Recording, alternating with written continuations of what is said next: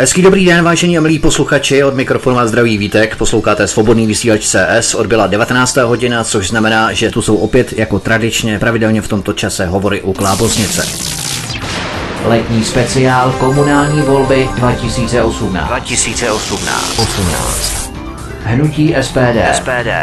Svoboda má demokracie. Tomio Okamura. Tomio Okamura. Na Svobodném vysílači C S. Vítáme vás u poslechu série letního speciálu kampaně do komunálních voleb dva tisíce osmnáct, ve kterých se nám během celého léta představují poslanci hnutí S P D, kteří zastupují jednotlivé regiony České republiky, a právě tito poslanci nám postupně představují klíčová témata, která zastřešují a propojují jednotlivá města a obce v daných regionech. S P D staví kandidátky v dvě stě osmdesát dva městech a obcích po celé České republice, na kterých bude za S P D kandidovat více než devět tisíc členů a podporovatelů. Dnes zavítáme do Pardubického regionu, do města Pernínku, ale samozřejmě nejen tam. Uvítáme tu poslance za hnutí S P D Jiřího Kohoutka. Pane poslanče, vítejte u nás. Dobrý den. Úvodem na začátku, pojďte se nám představit, pane poslanče, během zhruba dvou, tří minut, co vás přivedlo do politiky a co vás přivedlo zrovna k S P D. Tak do politiky, co mě přivedlo, to je takový obšírnější, protože kamkoliv člověk přijel nebo s kýmkoliv se bavil, tak každý na politiky jenom nadával. Ale nikdo ne- nechtěl nebo neměl tu vůli něco s tím udělat. Já jsem si vlastně S P D všimnul asi něco přes třema rokama a ten jejich program mě natolik zaujal, že jsem se o to začal zajímat, pak jsem byl oslovený, začal jsem vlastně tenhleten Pardubický kraj celý stavět. Začínal jsem úplně sám, pomáhali mi z začátku teda dvě slečny, ale jako nebylo to nic lehkýho. A ještě bych jestli k tomu chtěl říct, že vlastně za ty tři roky jsem poznal vlastně, jaký dokážou být lidi, jo. Protože za celý život jsem se nesetkal s takovou záští a nenávistí, když člověk něco dělá nebo něco buduje kolem sebe, jaký má lidi, to vůbec jsem to nečekal. Tohle. To mě jako dost překvapilo. A z čeho myslíte, že to pramení? Když člověk nic nedělá, nadává na politiky, je to špatně. Když člověk něco dělá, tak je to taky špatně. Tak z čeho myslíte, co to pramení, jaká je podle vás lepší varianta? Přece jenom, když se člověk setká s těmito charaktery lidskými, to znamená zášť, různá závist a tak podobně. Když něco dělá, tak ubírá vám tu energii, nebo naopak vám tu energii přidává v tom, že to děláte dobře, a čím více to děláte, tím více se vynořuje těch lidí, kteří vám hází klacky pod nohy takzvaně.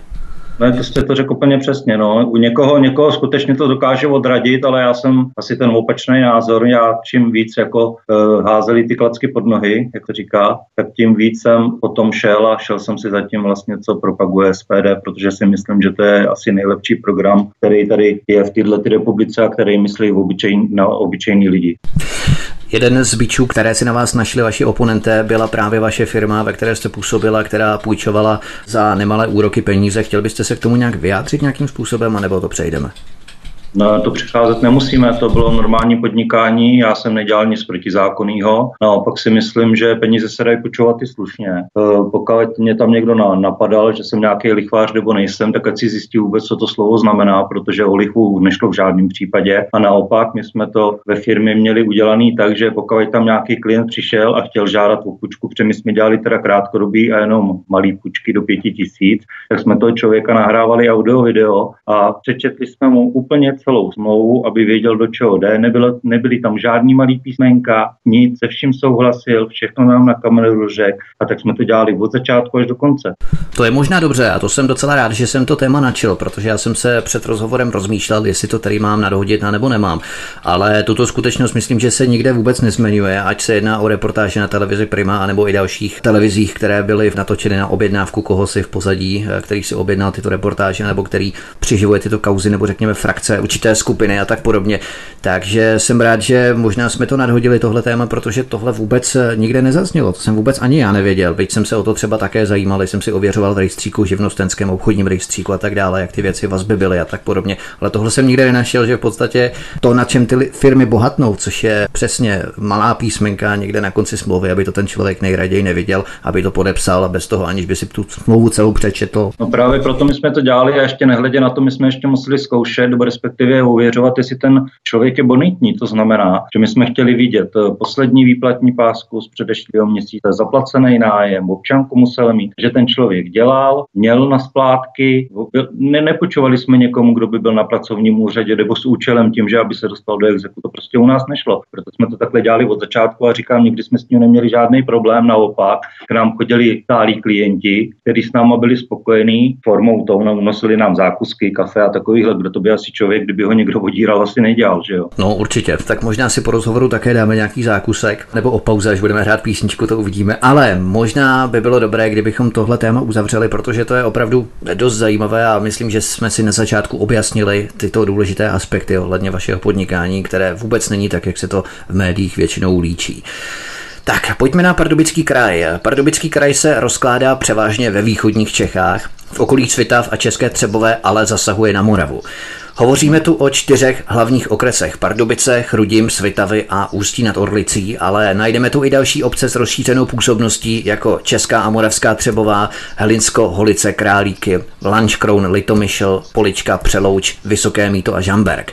Nejprve všeobecně, pane poslanče, kde všude stavíte kandidátky a naopak, kde se vám kandidátky nepodařilo postavit? Jsou takové oblasti v pardubickém regionu?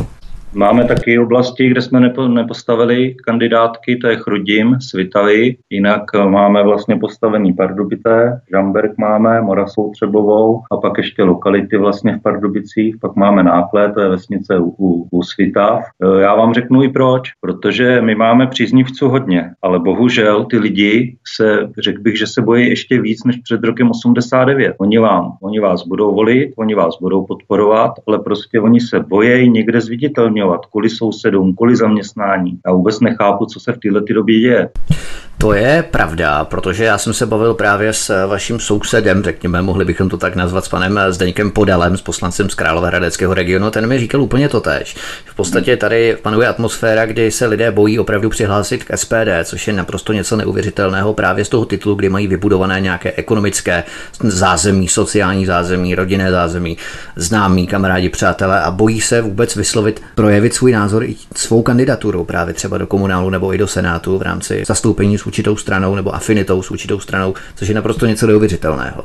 Je to neuvěřitelné. Já už jsem se setkal s tím, že pokud je jeden člen, nebo respektive k nám někdo přišel, jeho zaměstnavatel se dověděl, že je v S P D a dostal výpověď, jako, co se, jako to je šílený, to je šílená doba. Já nevím vlastně, jak je vůbec možný v takovýchhle společnosti, aby se tohle tady dělo. Dnešní pořád si rozdělíme na čtyři sekce, čtyři okresy, kterým se budeme postupně věnovat. Budeme se jim věnovat samostatně a začněme hlavním krajským městem Pardubice. A začněme nejprve dopravou v Pardubicích. Máme tu severovýchodní obchvat, potom jihovýchodní, který se pojí s přístupností k nemocnici a k dalším částem Pardubic v této lokalitě. Jaké jsou nejpalčivější problémy s dopravou v Pardubicích a na co by se S P D zaměřilo v případě, kdybyste měli tu možnost? No tak severový, severovýchodní obchvat, ten se blíží k realizaci. V případě jihovýchodního obchvatu, kde je realizace vzdálenější, je nutné hledat dočasné řešení pro přístupnost nemocnice v pardubické části této oblasti. Tato část Pardubic je nyní přístupná přes nadjezd u nemocnice, který je v havarijním stavu. Z tohoto důvodu souhlasíme a podpoříme stavbu komunikace přes Červenák. Po realizaci obchvatu bude možné tuto komunikaci využívat pro pěší a cyklisty. Dále budeme podporovat i další stavby silnic a bezpečných průjezd křižovatek, které zlepší automobilovou dopravu v Pardubicích, například silnice v průmyslových zón, logické propojky slepých ulic, bezpečné křižovatky pro výjezd z obytných zón a parkovišť. Podpoříme zlepšení všech okruhů dopravy ve městě, které vycházejí z projektu Rámec udržitelné městské mobility pro Pardubice a inteligentního řízení dopravy Smart City. V těchto dokumentech je zpracovaná analýza současného stavu všeho druhu dopravy a je zde vypracovaná strategie řešení jednotlivých druhů dopravy. Městská hromadná doprava, cyklistika, pěší zóna, parkování a tak dále. Pak je ještě taky docela velký problém s parkováním. Já nevím, jestli jste v Pardubicích někdy byl, ale tam jako zaparkovat, to je taky někdy voříšek, takže my budeme podporovat tu výstavbu parkovacích domů, sběrných parkovišť, úpravu parkovišť uvnitř města podle současných návrhů. Vy jste vyjmenoval... Ano, pardon, pokračujte ještě. té k její dopravě. Pak tam ještě máme problémy teda něco ohledně mostů, protože jestli víte, tak Pardubice leží na obou stranách řeky Labe, čtyři mosty pro toto město je málo a při havárii některého z nich je ohrožená doprava. Dva mosty patří S D a jsou pod správou kraje. Při výstavbě severovýchodního obchvatu bude postaven další most, spojující část města Páblovku a Dubinu. Další dva železniční mosty v Polavinách a Rosích spravuje město a zde by se neměla zanedbávat kontrola, údržba. Výstavba nového mostu v Rosicích by přispěla ke zlepšení dopravy. A jestli jste někdy byl v Pardubicích, tak asi jste přesto je, ale jako ty mosty skutečně už tam jsou leta letoucí a moc se s nima neděje. Já bych možná se vrátil k těmto bodům, které jste vyjmenoval všechny dohromady, abych se k nim vrátil samostatně, aby lidé i v tom měli pořádek a nějakým způsobem jsme si to utřídili. Vy jste tady jmenoval ten nadjezd, místo kterého, nebo nadjezd u nemocnice, který je aktuálně v havarijním stavu. Vy byste podpořili nadjezd komunikace přes Červenák, který jste tu jmenoval. Jak by bylo možné dále tuto komunikaci využít v případě dostavby toho jeho východního obchvatu, který hned tak asi hotový nebude, ale až bude hotový, co s touto komunikací přes Červenák nebude jaksi nevyužitá i v rámci těch cyklistů, kteří by tam potom jezdili? No tam by se muselo, buď by se z toho udělala stezka, jak pro cyklisty, tak pro, pro pěší a myslím si, že by to využitý bylo, že by si těm lidi zkracovali cestu, nebo by to měli blíž některý, takže by to využitý asi bylo podle mě. Co třeba křižovatky, které jste tu zmínil, se kterými je nějaký zásadní problém v Pardubicích, například silnice z průmyslových zón, obytné zóny a parkoviště, jsou tu výjezdy a křižovatky značně nedořešené v Pardubicích, jejich koncepce, řekněme. Já bych to řekl, že tam by se to většinou, ono už se to začalo takhle praktikovat kruhovýma úbězdama, že jo, protože vlastně, když tam dáte semafory, tak časové limity jsou někdy tak špatně nastavený, že člověk opravdu tam stojí, když by něco jelo, když potřebuje je, tak nejede a když nepotřebuje je, tak tam stejně musí být, tak jak kruhový úbězdy bych to řešil já.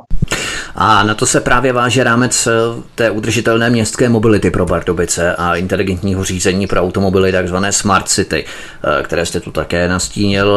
Na to jsou vypracovány různé dokumentace. Co je vaší prioritou v tomto směru, protože kromě městské hromadné dopravy tu máme i cyklostezky, pěší zóny, parkování. To všechno musí být nějakým způsobem koncepčně naplánované. Máte nějakou konkrétní představu na základě těchto dokumentů? Nemyslím, abychom tu teď dělali nějakou, nějaký přesný výčet nebo analýzu urbanistiky a rozvržení města a tak dále, ale řekněme těch nejkřiklavějších problémů, které v Pardubicích jsou aktuálně. Já si myslím, že to je vypracovaný velmi dobře, ten projekt, proto bychom ho i podporovali, moc bychom na tom neměnili.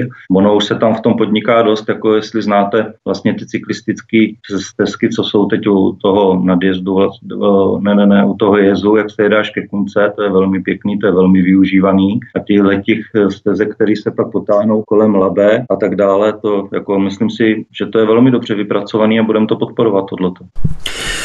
Klasické téma parkování, které jste tu také zmínil, je nějaký prostor pro výstavbu parkovacích domů, sběrných parkovišť. Jsou na to peníze i pozemky v rámci města? Pozemky, pozemky se vždycky najdou, protože město tam má nějaké pozemky. Myslím, že by to nebyl problém vystavit. Já si spíš myslím, že tam není vůle někde. Jinak parkoviště, parkoviště ty tam taky jsou, ale bohužel, bohužel nejsou tak plně využívaný. Jo, jako místo, místo tam je na tyhle. Ono totiž jinak se to řešit nedá, jedině týma parkovacíma domama. Nejsou využívané ta parkoviště, to znamená, lidé si stěžují, že nemají kde parkovat, ale zároveň ta parkoviště plně nevyužívají, nebo jak to mám rozumět? Musíte tomu rozumět tak, že kde to je placený a kde chtějí hodně peněz, tak ty lidi tam prostě ne, ne, nedají to auto, jo, protože si myslím, že někde ty ceny jsou přemrštěný, někde to zase jde a tam se nezaparkuje, protože tam je to plný, takže bychom e, prosazovali to, aby ty ceny skutečně byly symbolické pro ty lidi, aby se tam dalo parkovat všude. Podívejme se na další kapitolu životní prostředí. Máme tu spalovnu nebezpečných odpadů v Rybitví, kterou provozuje firma A V C Z Odpadové hospodářství. Jaké jsou s ní potíže a jaké řešení byste prosazovali jako hnutí S P D? No tak tam už to došlo do takové fáze, že tam nezbývá nic jiného, než skutečně to město to musí odkoupit od té firmy A V C Z, protože pokud by se to zprovoznilo, ta firma, tak to by bylo neštěstí tady pro všechny, pro celý Pardubice. Je to, je to neskutečný, že to došlo takhle daleko, protože už tam byly nějaké návrhy a mělo se to odkoupit před ty lety. Nedopadlo to. Teďka ta cena je sice přemrštěná, ale myslím si, že furt se to vyplatí odkoupit, než aby se tady spalovaly nějaký nebezpečný jedovatý odpady z celé republiky nebo někde i ze zahraničí. Já si myslím, že oni takhle ty předpisy by dodržovat museli, ale nikdy nezabráníte tomu, že by se mohla stát nějaká havárie nebo cokoliv jiného a prostě už to nebezpečí tady je. Proto já jsem pro odkup a vůbec je, aby takhle blízko města byla nějaká spalovna nebezpečných odpadů, si myslím, že to není zrovna nějaký dost dobrý řešení. Na to se totiž váže i vytvoření nové společnosti, která by zajišťovala přípravu a zpracování komunálního odpadu. O jaký projekt se jedná v rámci těch projektů, které tam byly navrhovány a které jste nastínil? Tenhle ten projekt vlastně likvidovat odpad, to je, myslím, to je celo, celosvětový problém, protože pokud se podíváte, co se děje s tím odpadem, tak vlastně s plastama se pomalu neví co, pálit se to někde nebo likvidovat se to nějak musí, ale myslím si, že ještě pořádná ta technologie, která by neznečišťovala ovzduší, neznečišťovala odpadní vody a tak dále, pořádně ještě není vytvořená, ale řešit se to musí tyhle ty odpady, bohužel. Pojďme se podívat na vojenské letiště v Pardubicích v rámci Centra vojenského výcviku, které zajišťuje společnost LOM Praha. My jsme se tady už o tom bavili se Zdeňkem Podalem a Petrem Vrzáním z vedlejšího Královéhradeckého kraje, Královéhradeckého regionu, kde se cvičí dvacet pět osob z Afghánistánu a zajišťuje to tatáž firma LOM Praha. Na vojenském letišti Pardubice je to totéž? Panuje tam obdobný stav jako třeba na Hradci Králové? Přesně tak. Stížnosti, stížnosti, stížnosti. Lidi si stěžují, protože vlastně tyhle ty piloti, který se školí, já věřím tomu, že se můžou školit, ale měli by se dodržovat teda dopředu domluvený pravidla, aby lítali tolik letů, co je přípustný za den, co slibovali, ne, že přilítnou nad dráhu, jako přisanou, ale ne, ne, úplně si nesedne a zase letí dál, takže ten let nepřerušil. Je to braný jako za jeden let. Pak lítají dost nízko, lítají nad obytnýma zónama, což teda ty lidi taky nadávají a stěžují si, taky se jim nedivím, ale myslím si, že všechno by to mohlo být na dohodě a když se to bude dodržovat a pokud by se těm lidem dala nějaká kompenzace, protože to se vlastně týká části Pukovice, Staré Čívice, Dukla, Jesničánky, Nemošnice, to tam mají nejblíž, to tam je nejhorší, nehledě na to, že já jsem v těch Jesničanech taky bydlel, takže to je tamhle to letiště a je to skutečně nepříjemný. Je to nepříjemný, vím, že musí někde cvičit, vím, že to letiště za to má peníze, ale bohužel aspoň dodržovat to, co bylo domluvené.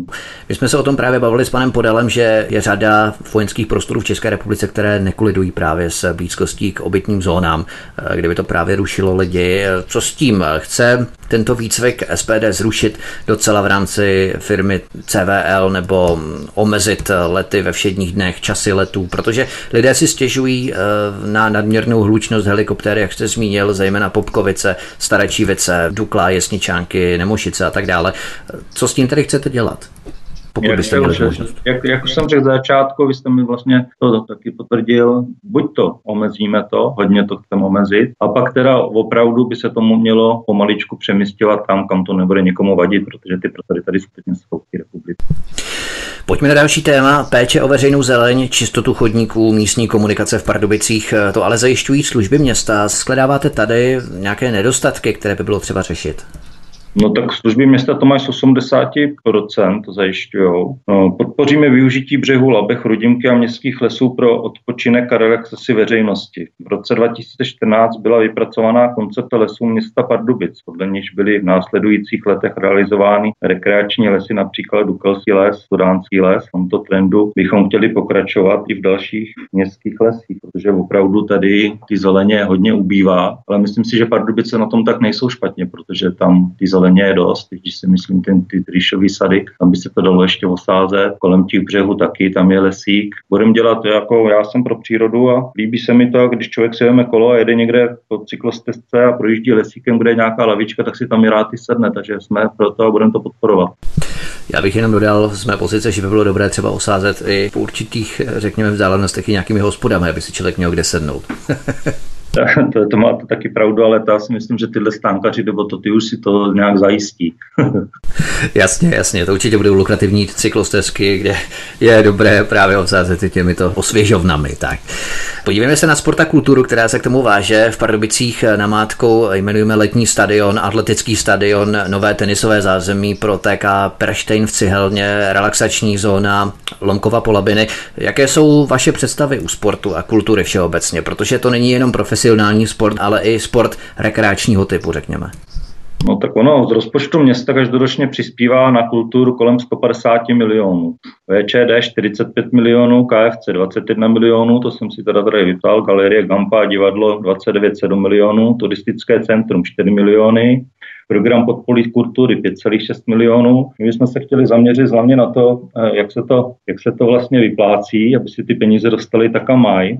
Je to všechno podle stanovených pravidel a smluv. Budeme chtít důslednou kontrolu využití těchto finančních prostředků k danému účelu. Podpoříme současně investiční projekty, přestavbu letní stadion, navazující okolo u řeky Labe, etapovou přestavbu atletického stadionu na Dukle, sportovní a rekreační zónu kolem řeky Labe a Chrudimky a nové tenisové zázemí pro T K Perštin v Sihelně. Já nevím, jestli se viděl ten stadion na ty Dukle, ale tam skutečně tam leta letoucí nikdo pořádně nezainvestoval, přitom je to velmi pěkný místo, že tohle podpoříme, protože ty lidi, respektive mládež, by měla mít možnost kde jít sportovat. Co se týče sociální politiky v rámci Pardubic, ještě u nich se trváme naposledy, uvádíte tu výstavbu domovů pro seniory. Tady se jedná o poměrně nákladná řešení. Máte pro realizaci takovýchto projektů vytipované pozemky uvnitř, anebo třeba na okrajích města Pardubice a samozřejmě alokované finanční prostředky, protože přece jenom to není laciná záležitost, hovoří se právě o různých terénních službách, pečovatelských službách v terénu a tak podobně, které vyjdou laciněji, tak co v rámci této otázky? No, já si myslím, že tohle je velmi dobrá otázka, protože těch seniorů skutečně přibývá. V Pardubicích máme vlastně dva domovy pro seniory u Kostelíčka a na Dubině. Kapacita celkem asi čtyři sta padesát dva lůžek. Nárost ale žádostí vlastně přibývá. Z těchto důvodů budeme prosazovat vybudování dalších domovů pro seniory. Nejvhodnější lokalitou pro zřízení nového domova pro seniory jsou pozemky kraje, které navazují na areál domova pro seniory u Kostelíčka. Dále bývalý areál veterinární nemocnice v ulici Štrosová, to máte tam, jak se jezdí teďka do, na nemocnice a před tím mostem, před tím nadjezdem, to máte tam vlevo. Tam je ta veterán, tam je taky místo, tam by mohl být taky pěkný vlastně dům pro seniory. No a pak tam máme ještě pozemky v bývalých kasárnech, tak je Masaryka a některé pozemky v okrajových lokalitách, Pardubic například Lány na Důlku nebo Nemošnice, jako těch míst je tady dost, jako na výstavbu těchto domů pro seniory. Mají Pardubice, myslím si, výhodu oproti jiným městům. Podíváme se na školy. Máme tu části, ve kterých se realizuje nebo plánuje výstavba nového bydlení. Hovoříme například o části Višňovka v Pardubicích se zhruba dvěma a půl tisíce novými obyvateli. Vznikají, myslíte, tady problémy s kapacitou škol, nebo se to vůbec neřeší? Řeší se, řekněme, jenom developerské projekty, ale už se jak si zapomíná na to, do jakých škol budou děti z těchto nových čtvrtí docházet. Tak tady v Pardubicích máme vlastně sedmnáct základních škol, dvacet tři mateřských škol. Spravuje město Pardubice a na jejich provoz přispívá částkou osmdesát pět miliony a padesát devět milionů mateřských školky dvacet šest milionů. V současné době nestačí v některých částech kapacita, protože sešně těch dětí bývá, nehledě na to, nám tam bydlí klub, takže vím, že tam problém se školkou je. Ale musí se rozšiřovat, bohužel musíme podporovat i vlastně tyhle ty soukromé školky a, a dělat pro to všechno, protože ty děti, to je naše budoucnost. A ty rodiče potřebují chodit do zaměstnání a mít kam ty děti dát, takže budeme podporovat rozšíření mateřských školek a vybudování nových mateřských školek nebo i soukromých školek. Co třeba odborné učebny, polytechnické dílny, areál Automat Mlýnů třeba, nebo můžeme taky hovořit o výstavbě v školy a školky ve Svítkově. Dochází tu ke zpoždění třeba plánovaného uvedení do provozu tohoto zařízení nebo těchto zařízení? Tam spoždění trošku je, pře, tam je i z, z technických důvodů podpoříme schválený projekt dostavby rekonstrukce základní školy ve Svítkově, jestli máte na, na mysli tohleto. A v případě Višňovky budeme prosazovat výstavbu další nové základní školy na pozemcích bývalých kasárek T G Masaryka, takže tam je jako místa dost, tam by ta školka mohla být. Co se týče bezpečnosti, jaké jsou základní prvky ohledně městské policie? Je tady něco v nepořádku v rámci Pardubic, co byste chtěli změnit, zlepšit, předělat? Tak na městské policii jsem byl na náštěvě, policistů je málo, málo kdo to chce dělat, protože ta práce není lehká. Myslím si, že by měli omezit trošku, oni mají smlouvy s těmi okolníma vesnicemi, kam chodí vypomáhat, ale já nevidím v tom, že by tam byl nějaký větší problém v těch Pardubicích, protože to zvládají dobře a policie České republiky taky.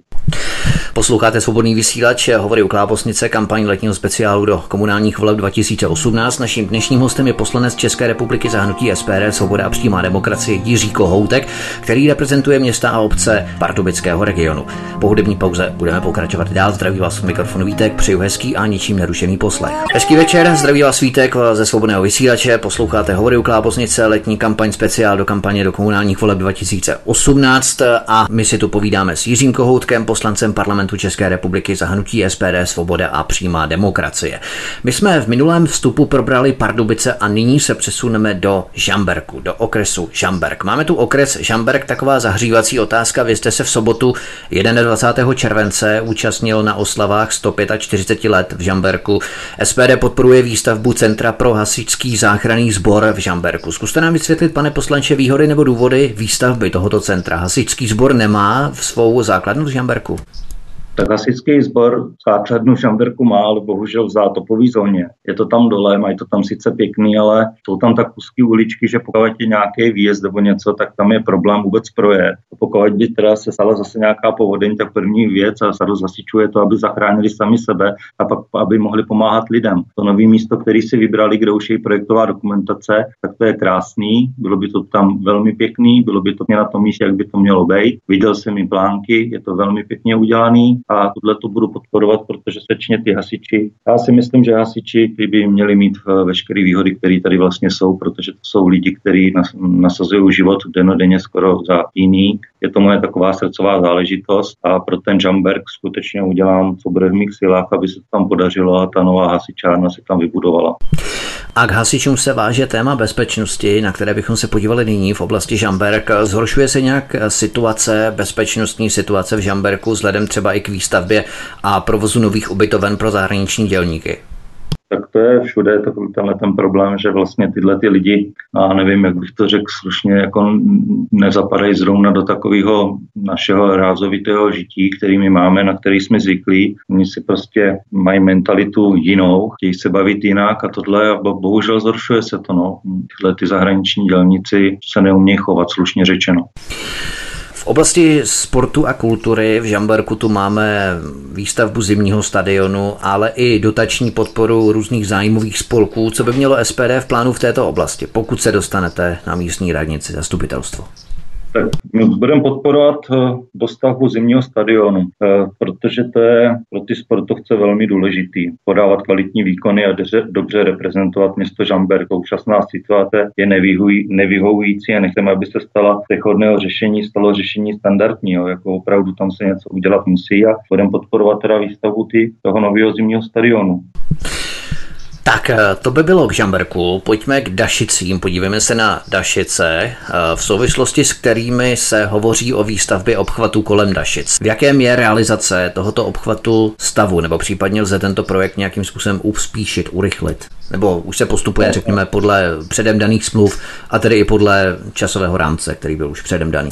I k Dašicích je vlastně projektová dokumentace už hotová, to jsem tam viděl od starosty, když jsem tam byl na návštěvě, ale tam mě spíš zarazila jiná věc. On se vypro, vy, vyprojektuje se nějaká dokumentace a vůbec se nepřijede a nezeptá se vlastně do toho místa, kterého se to týká, aby to udělali. Já narážím na to, že vlastně tam, jak bude ten obchvat, tak tam lidé, kteří tam ty jezeráci mají ty pole, tak oni tam nepřejedou tu silnici, protože tam vůbec nejsou udělaný sjezdy, jo. Takže to tam na to se poukazovalo, ale prostě nikdo s tím nic nedělá. Jinak jako ta myšlenka toho obchvatu, to myslím si, že to pomůže. Je, je to vyprojektovaný dobře, až na tyhle ty sjezdy, teda pro tyhle ty zemědělce, aby se to silnice dala taky na nějakých místech přejíždět, aby oni se vlastně dostali k svým pozemkům a nemuseli to dlouho sáhle objíždět celý.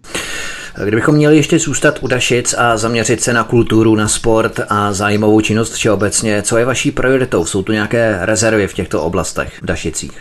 Já si myslím, že rezervy jsou všude, protože pokud je dobrá vůle, jak se říká, tak se dokáže všechno a pokud se člověk na něco zaměří a jde si zatím, tak by to měl dokázat samozřejmě těch zájmových nějakých kroužků a ty lidi nemají kam chodit. Je, je, je potřeba se na to zaměřit a podporovat tyhle ty mladý lidi.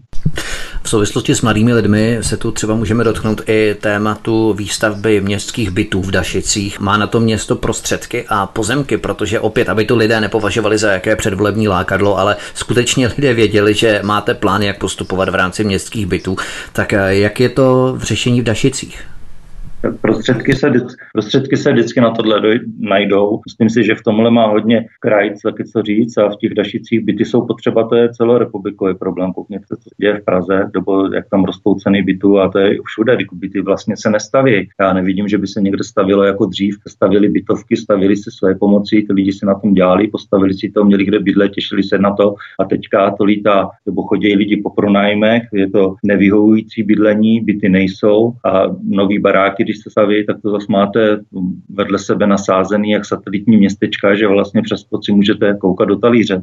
Takže myslím, výstavba bytů v Dašicích podpoříme, peníze se seženou a myslím, že to dojde ke zdárnému konci.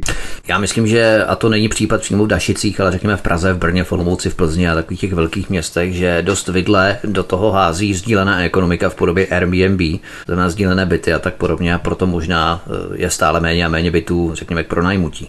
No já to máte, máte pravdu v tomhletom, protože to je opravdu cílený, cílený a je to vlastně lobbying určitých firm, který na tom profitují, ale prostě tohle se musí změnit a musíme to udělat, jak to bylo dřív a musí se stavět byty a i kdyby se měli stavět svým své pomoci. Já si myslím, že to byl dřív dobrý nápad. Přesně tak. Když budeme hovořit o ryze komunálních tématech, jako je rekonstrukce veřejného osvětlení nebo oprava chodníků v ulici Usplavu, v ulici Hybešova v rámci těch Dašic, jsou tady dlouhodobá zanedbání v těchto oblastech, o kterých se ví široce, všeobecně se o nich ví, ale nic se s tím dlouhodobě nedělá? Je pravda, že se teda dlouho s těmahle ulicema zrovna nic nedělalo, ale myslím si, že tam už nějaký plány jsou s tím a že ty plány podpoříme a prostě se to dodělat musí. Co se týče bezpečnosti v Dašicích, zhoršuje se nějak, nemyslím jen v rámci kriminality, ale když tu hovoříme o některých chodnících, rozbitých chodnících v dezolátním stavu, nedostatečném veřejném osvětlení, chtělo by to možná ambulantní non-stop chirurgii na zlomené končetiny v rámci té bezpečnosti, než té kriminality samotné, ale nějakým způsobem bezpečnost doznává tam nějakých trhlin, které by potřebovalo město zacelit. To, to, to je všude, to tomu se neubráníte. Samozřejmě, když se na to člověk zaměří, mělo by se tam tomu věnovat víc péče, respektive ochrana obyvatel by měla být na prvním místě a vlastně ta radnice nebo ty radní, kteří tam sedí, by tohle měli mít na zřeteli a to na to navazuje i to osvětlení, i ty chodníky, i ty chodníky, že opřejmě, když půjdete někde v noci v tom rozbitém chodníku a ani tam nemáte světlo, tak samozřejmě to nedopadne moc dobře a ještě vás tam může někdo okrát. Tak po Pardubicích, Žamberku a Dašicích se pojďme podívat na poslední okres, který máme v rámci našeho programu, a to je Třebová. Setkáváme se tu s hustou těžkou kamionovou dopravou, zaznamenáváme nějaké potíže s jejich parkováním, parkováním těch kamionů, kdy tyto kamiony nemohou třeba parkovat na nějakém vyhrazeném prostoru za městem, který by byl pro ně snadno dostupný a musí parkovat tak nějak halabala, kde se to zrovna namane. No tak to přesně, teď se to řekl úplně přesně, protože tam je vlastně celoplošný zákaz stání kamionů ve městě, chybí dostavná plocha s potřebným zázemím a službami pro ty kamionování, kamiony teda s prominutím.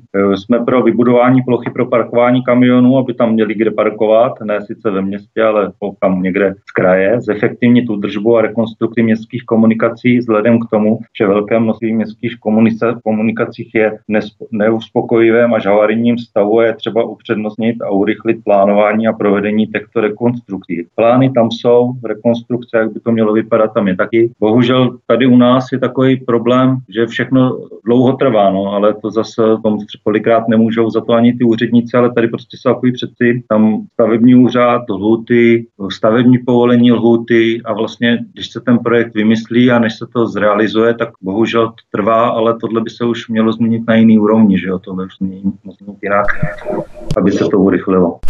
Teď si vemte, že přijdou ještě nějací ekologové, kteří ten projekt zastaví a hodí do toho vidle.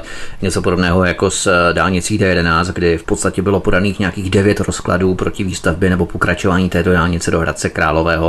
A teď jsem zaznamenal, že přišlo desáté nějaké udání, že nebo jak bych to měl nazvat, ekologů, ekoteroristů, a ten projekt zase opět stojí. Jo, takže možná tady... To, to jste řekl úplně přesně, jako opravdu tyhle ty, jak říkáte, jako teroristé nebo tohle blokujou, blokujou hodně staveb, ale to už se řešilo teď v poslanecké sněmovně, bude se to měnit zákonem, že vlastně už nebudou mít takový pravomoce, aby skutečně někde zablokovali nějakou stavbu, a jak si vymyslíte tu dálnici u toho Hradce, tak tam se o tom taky jednalo, ale tam jako začátku, já nevím, jestli to víte, tak to byla spíš chyba úředníků, protože ty tam přišli za tou paní, a ji nebudu teda jmenovat, všichni víme, o koho jde, opozice, ale chovali se k ní takovým způsobem arrogantním, že ta paní se sekla. A od té doby se to vlastně táhlo a nemohla se tam pořádně domluvit. Ale říkám, kdyby to jednání bylo vstřícnější ze strany úředníků, vysvětlilo se tím lidem, co je potřeba, proč se pozemky odkupujou, domluvili se, tak si myslím, že by daleko všechno šlo líp, až teda na ty zelený, no, to jako ty, jako to jiné ty, s něma se moc domluvat nedá. Přesně tak. V podstatě s těmi lidmi, ano, dá se domluvit za nějakou rozumnou výkupní cenu v rámci těch pozemků, když si uvědomíte, že třeba nějací úředníci najednou vykupují pozemky a za dva, za tři roky se na těch pozemcích začne stavět, já nevím, nějaké letiště nebo je tam nový plynovod, tak podobně. Ty pozemky vystoupí na tři sta až čtyři sta procent a oni je potom zpětně prodají s tímto ziskem. Tak asi tu něco smrdí, že? No, to smrdí, to máte pravdu, ale bohužel zase budu, my máme, jako Česká republika, my máme velmi kvalitní zákony, jo, na tohle je pamatováno, ale já si spíš myslím, že tady se to moc neaplikuje na tyhle ty lidi, kteří jsou vlastně, jak se říká, u zdrojů a využívají tohohle. Já bych to prostě udělal sankce takový, že by nikdo už jiný si to nedovolil. Já přesně vím, na co narážíte, protože tohle se děje ve velkým a uh, nemělo by se to dít, ale je, podle mě to je svým způsobem podvod.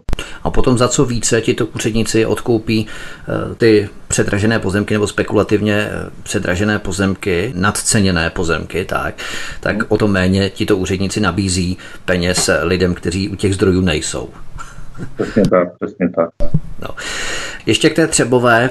Je třeba pracovat na zlepšení místních komunikací v Třebové, na co by se chtěl S P D zaměřit v tomto směru, protože tam jsou ty vozovky asi také poničené kamiony, které sice mají plošný zákaz parkování v Třebové, ale parkují kolem tady města, kde nemají vyhrazené ty plochy, ale ty silnice jsou také samozřejmě poničené těžkou kamionovou dopravou, která samozřejmě je naddimenzovaná, nikdo to nehlídá v rámci nějakých, řekněme, buď stacionárních vah na hranicích, anebo mobilních vah, které by v podstatě tomu to zabraňovali, to znamená, vozovky jsou dlouhodobě poškozované. Jakým způsobem to řešit právě v Třebové? Jak jste to řekl, jak jste to řekl, prostě kontroly, jestli nejsou přetížený, aby parkovali, kde mají parkovat, proto jsme proto vybudovat tam plochy na parkování kamionů, aby byly prostě na jednom místě a aby ty silnice se chránily a to je tím, těma bedlivýma kontrolama prostě policie by tam měla vážit ty kamiony, protože si myslím, že tohle se nedodržuje a s těma kamionama je problém prostě všude, jo. To je jako, já, já nevím, jestli Lázně Bohdan neznáte, tam taky měli velikánský problém a je tam problém s tím, ale kamionová doprava prostě těch kamionů na ulici, na těch celních polích, s tím se prostě něco dělat musí. Co se týče škol, zejména v Moravské Třebové, setkáváme se tu s nedostatky v oblasti rozvoje základního školství, ale všeobecně s rozvojem sportu, volnočasových aktivit pro děti. Tak rozvoj a zlepšení úrovně základních školství, to tam chybí. Chybí nám vlastně informace o tom, jaký tam mají být rozvoj sportu a volnočasových aktivit, to tam taky není, to chceme taky podpořit, rozšířit využitých městských sportovišť pro veřejnost a tím umožnit sportování více dětem. Jako ty děti, jako ty děti vlastně tam nemají pořádně kde sportovat, není tam žádný využití, nemají tam žádný klubovny, proto se tam vlastně děje taková ta menší kriminalita a tak dále a myslím si, že když se ty děti zabaví, tak proto budou, nebudou mít na to čas.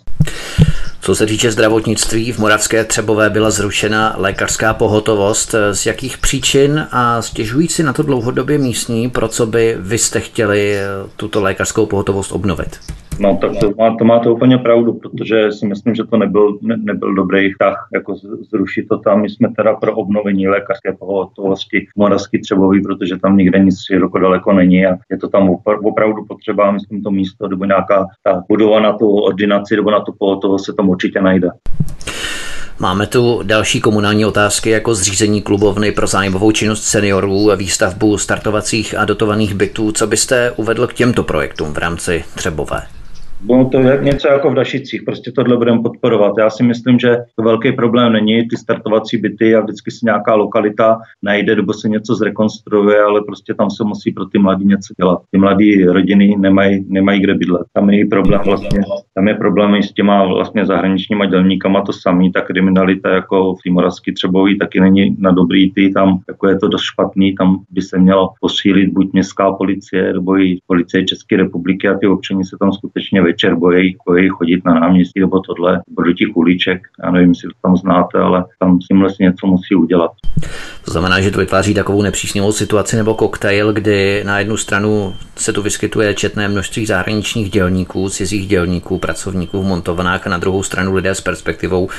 Mladí lidé odcházejí pryč, takže tu zůstávají v podstatě starší lidé, starší generace a tito dělníci, což opravdu není příznivá situace. Řekl jste to úplně přesně, ale tohle, tohle, tohle je taky problém v republice celorepublikový, protože skutečně tyhle montovny, jako my už jsme montovna, to není nic dobrýho a ty zahraniční dělníci skutečně žít s náma jako dohromady neumějí a ani nechtějí, protože ty si to pojali po svým a myslím si, že naopak tyhle ty vlastně firmy, které najímají tyhle zahraniční dělníky, nám nabourávají vlastně mzdy našich lidí a proto tady je takový malej, malej výdělek a když teda slyšíte v televizi, jak nám roste ohromně průměr, mě by zajímalo, kdyby někdo vydal tu práci a manažerský mzdy oddělil od dělnických profesí a pak nám zveřejnil průměrnou mzdu dělníků. Myslím si, že by ty čísla byly daleko jiný a spousta lidí by byla překvapená, jaký tady máme skutečně průměrní mzdy, protože ať jdete kam jdete, tak každý si na tohleto stěžuje a v té televizi, když to slyšej, že mají už kolem třicet tisíc, nebo jak tam píšou, tak jako nevědí, jestli ty lidi provokujou, nebo jestli se jim vysmívají. Tohle by se mělo skutečně oddělit a zveřejnit, kolik tady opravdu lidi berou.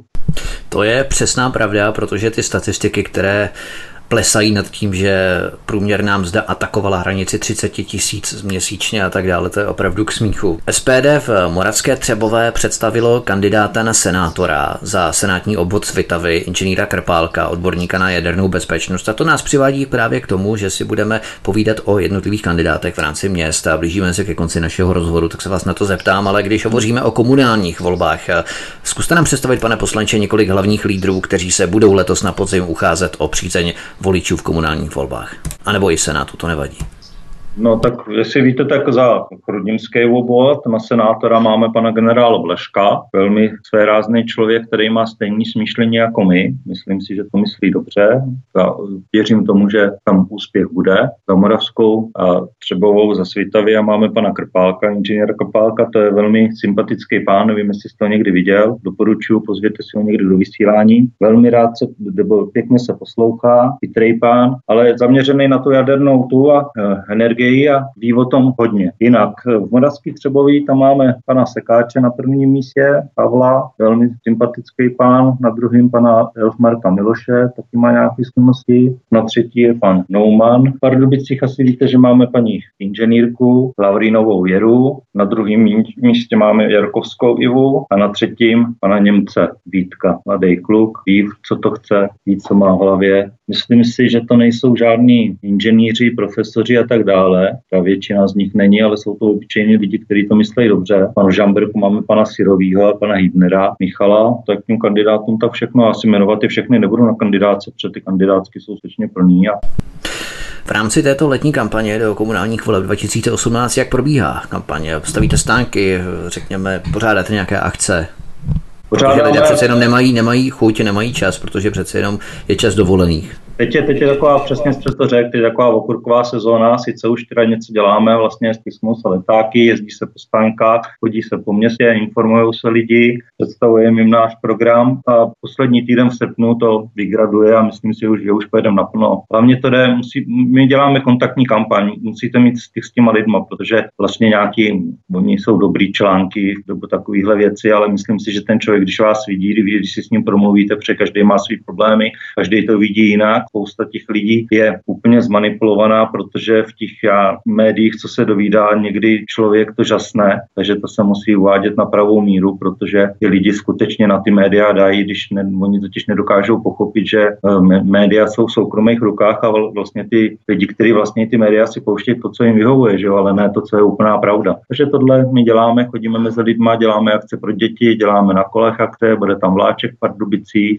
jakýkoliv akce jsou teď tyhle ty letní, tak tam se taky zviditelňujeme, jak vy jste řekl předtím, tak já jezdím třeba po těch hasičích, protože to je skutečně moje srdeční záležitost. Já si myslím, že to, je, že to jsou strašně podceňovaní lidi, kteří jsou absolutně všude, vše, všechno, všechno, jak se říká, vyžerou, u všeho jsou první, i tu kočku sundavají ze stromu, když se tamhle někdo topí, když tamhle hoří, no prostě budu dělat pro hasiče, co to budu moct.